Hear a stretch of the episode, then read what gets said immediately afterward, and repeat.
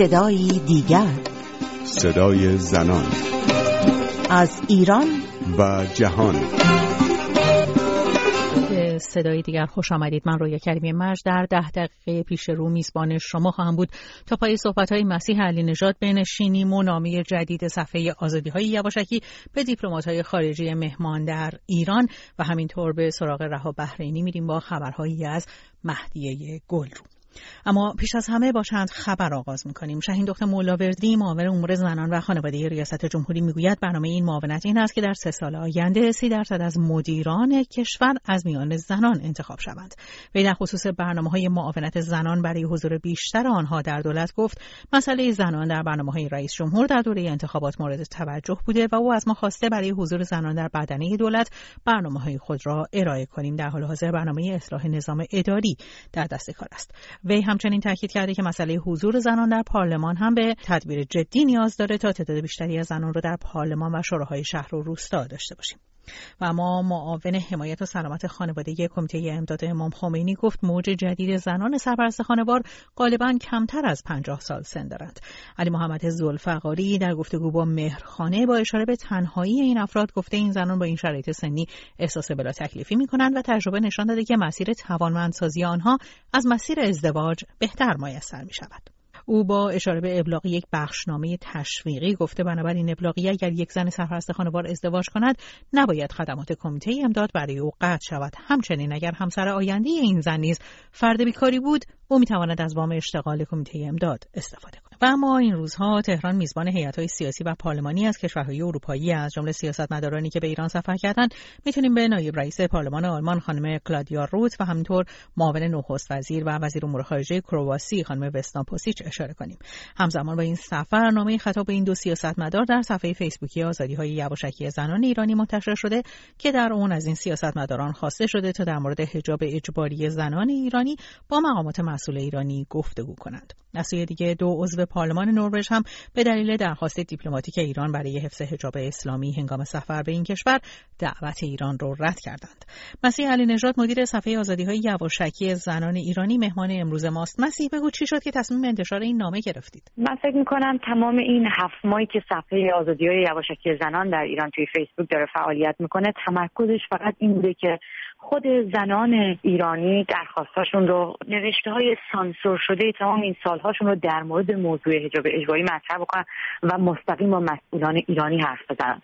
ولی خب پاسخی که ما گرفتیم فقط حمله از طرف مسئولان ایرانی بوده در رسانه‌های رسمی داخل ایران و سکوت از طرف چهره‌ای که حالا معروف هستن به اطلاع‌گرا و یا اصول‌طلبان. علاوه من فکر کردم شاید بد نباشه که این موضوع رو در یک سطح فراتری مطرح کرد و از مقامات سیاسی زن که وارد ایران میشن درخواست بکنیم که سوالات ما که اجازه طرح در داخل ایران رو نداره و یا مسئولان ایرانی در واقع بی‌تفاوت هستن در مورد این سوال از طریق این مقامات مطرح بشه و گزارش داده بشه به تمام زنایی که دارن این پرسش رو مطرح میکنن توی این سی و چند سال. و چه پاسخی تا به حال دریافت کردید؟ برای من مهم این هست این سوال به بایگانی سپرده نشه. وقتی که توی صفحه آزادی‌های یواشکی الان این مطلب عنوان شده خطاب به زنان سیاستمدار غیر ایرانی که چرا وقتی در ایران اعتراض به اجباری شدن عکس با حجاب برای صدور ویزا در سفارت فرانسه آزاد هست چرا شما اعتراض نمی‌کنید؟ من می‌بینم که بسیاری از رسانه‌های آلمانی خبرنگارانشون خب الان پیگیری دارن می‌کنن. توی نروژ دو تا از زنان سیاستمدار اعلام کردن که حاضر نیستن تن به حجاب اجباری بدن و با مقامات ایرانی دیدار بکنن. بنابراین من فکر می‌کنم نتیجه این نوع اعتراض و درخواست‌هایی که مطرح میشه از زنان سیاستمدار غیر ایرانی حداقل این هست که این صدا شنیده بشه و مثل سی سال گذشته به بایگانی و آرشیو سپرده نشه. خانم علینژاد چند ماه پیش ما بحثی رو داشتیم در مورد سفر یک سیاستمدار زن ایتالیایی به ایران که ایشون حاضر نشده بود که حجاب اسلامی رو در واقع تبعیت بکنه، از هواپیما خارج نشده بود و در نهایت این نتیجه منتشر شد که روابط دیپلماتیک ایران و ایتالیا ارجح هست بر اینکه این خانم بخواد حجاب رو رعایت بکنه یا نکنه. نظر شما در این مورد چی هست؟ فکر نمی‌کنید در حال حاضر برقراری روابط دیپلماتیک بین ایران و کشورهای دیگه تأثیر مثبت بیشتری بر زندگی زنان ایرانی داره تا اینکه حالا نماینده‌های دیپلماتیک بخوان حجاب داشته باشن یا نداشته باشن؟ برای ما که تجربه تلخ منزوی بودن در عرصه‌های دیپلماتیک رو داشتیم، ارزشمنده که ایران بتونه با کشورهای اروپایی در ارتباط باشه. اما این ارتباط به همین منظور صورت میگیره که حقوق بشر و حقوق نیمی از جمعیت ایران مد نظر قرار گرفته بشه، نه اینکه در این ارتباطات ما هم مهر سکوت بزنیم به لب‌هامون و هیچ گونه خواستی رو مطرح نکنیم که مبادا باعث بشه که این ارتباط تحت شعاع قرار بگیره. شما دقت بکنید در تمام این سی و چند سال هم با همین استدلال که مبادا ایران تحت فشار قرار بگیره بسیاری از خواسته ها مطرح نشد. گمان نمی‌کنم طرح این که از زنان سیاستمدار غیر ایرانی بخوایم که حداقل به احترام خودشون تن به حجاب اجباری ندن منجر به این بشه که روابط ایران با کشورهای دیگه قطع بشه، چون خودش وقتی مقاماتش وارد کشورهای غیر ایرانی میشن و میز شام رو میبینن که با مشروبات الکلی داره سرو میشه، از تمام کشورهای غربی درخواست میکنن که به ارزشهای اسلامی ایران احترام بذاره.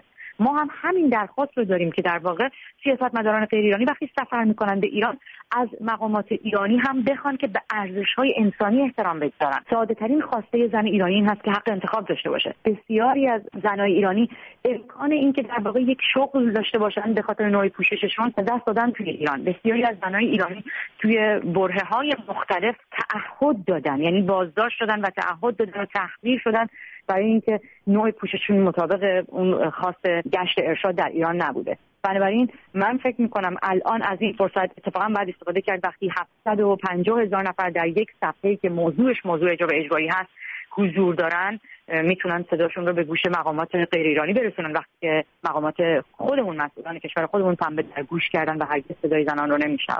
با سپاس از مسیح علینژاد. بازداشته مهدیه گلرو، فعال مسائل زنان، همچنان ادامه داره. رها بحرینی، پژوهشگر بخش ایران سازمان عفو بین‌الملل همراه ماست. خانم بحرینی، چه خبرهای جدیدی از پرونده مهدیه گلرو منتشر شده؟ بله، وضعیت مهدیه گلرو بسیار نگران کننده است. این مدافع بیست و نه ساله حقوق زنان از چهارم آبان نود و سه توسط نیروهای امنیتی در منزل خود دستگیر شده و در بند دو الف که تحت کنترل سازمان اطلاعات سپاه پاسدارانه نگهداری شده. دو ماه اول این بازداشت در سلول‌های انفرادی بوده که مصداق شکنجه روانی محسوب میشه. در عین حال مهدیه در تمام این مدت از دسترسی به وکیل محروم بوده و مورد هیچ اتهامی به شکل مشخص و قانونی قرار نگرفته، با وجود اینکه ساعت‌ها بازجویی رو طی کرده. این روند پرونده برخلاف قوانین بین‌المللی و تعهدات حقوق بشری ایرانه که قید میکنه که افراد باید در بدو بازداشت از دلایل بازداشت و مطلع بشن و در اسرع وقت اتهامات مشخص به صورت کتبی به اونها تفهیم بشه. عفو بین‌الملل مهدیه گلرو را زندانی عقیدتی میدونه که باید فوراً و بدون قید و شرط آزاد بشه، به دلیل اینکه ایشون به دلیل شرکت در تجمع مسالمت‌آمیز علیه اسیدپاشی‌های صورت گرفته علیه زنان دستگیر شدند و دستگیری به دلیل شرکت در تجمعات مسالمت‌آمیز و ابراز عقیده و استفاده از حق آزادی بیان بازداشت یک فرد رو بازداشت خودسرانه محسوب میکنه. خانم بحرینی، چه تحلیلی میشه داشت در این شرایط که در واقع معترضه به اسیدپاشی در حال حاضر در بازداشت به سر میبره و کسی یا کسانی که مرتکب اسیدپاشی ها شدن در واقع همچنان در جامعه به طور آزاد تردد میکنن و هیچ سرنخی هم در مورد بازداشت اونها تا به حال به دست نیامده؟ این تناقض در برخورد مقامات ایران بسیار نگران کننده است و جای تأسفه که مدافعان حقوق زنان در بازداشت به سر میبرند، در عین حال که هنوز هیچ اقدام جدی برای پیگرد و پیگرد قضایی و شناسایی عاملان اسیدپاشی‌های صورت گرفته و باقی خشونت‌های علیه زنان از سوی مقامات انجام نشده. با وجود گذشت چندین ماه از این اسیدپاشی‌ها ما با هیچ گونه گزارشی مبنی بر دستگیری روبرو نیستیم، در حالی که مهدیه گلرو و در روزهای اخیر چندین فعال دیگر حقوق زن توسط نیروهای اطلاعات سپاه پاسداران دستگیر شدند. بنابراین عفو بین‌الملل نه تنها خواهان آزادی فوری و بی قید و شرط مهدیه گلرو و باقی مدافعان حقوق زنان هست، بلکه از مقامات میخواد که اقدامات فوری برای پیگیری عاملان خشونت علیه زنان اتخاذ بکنند و اونها رو در محاکمه‌های عادلانه و منصفانه مورد محاکمه و مجازات قرار دهند. با پایان گفتگو با رها بحرینی، پژوهشگر بخش ایران سازمان عفو بین‌الملل، به پایان صدای دیگر این هفته رسیدیم. زن ادساین رادیو فردا دات کام آدرس ایمیل ماست. میتونید برای ما پیام تلفنی هم بگذارید با این شماره صفر صفر چهل و دو صفر دو بیست و یک دوازده بیست و یک دوازده. تا هفته دیگر و صدای دیگر، پاینده باشید و شادمان.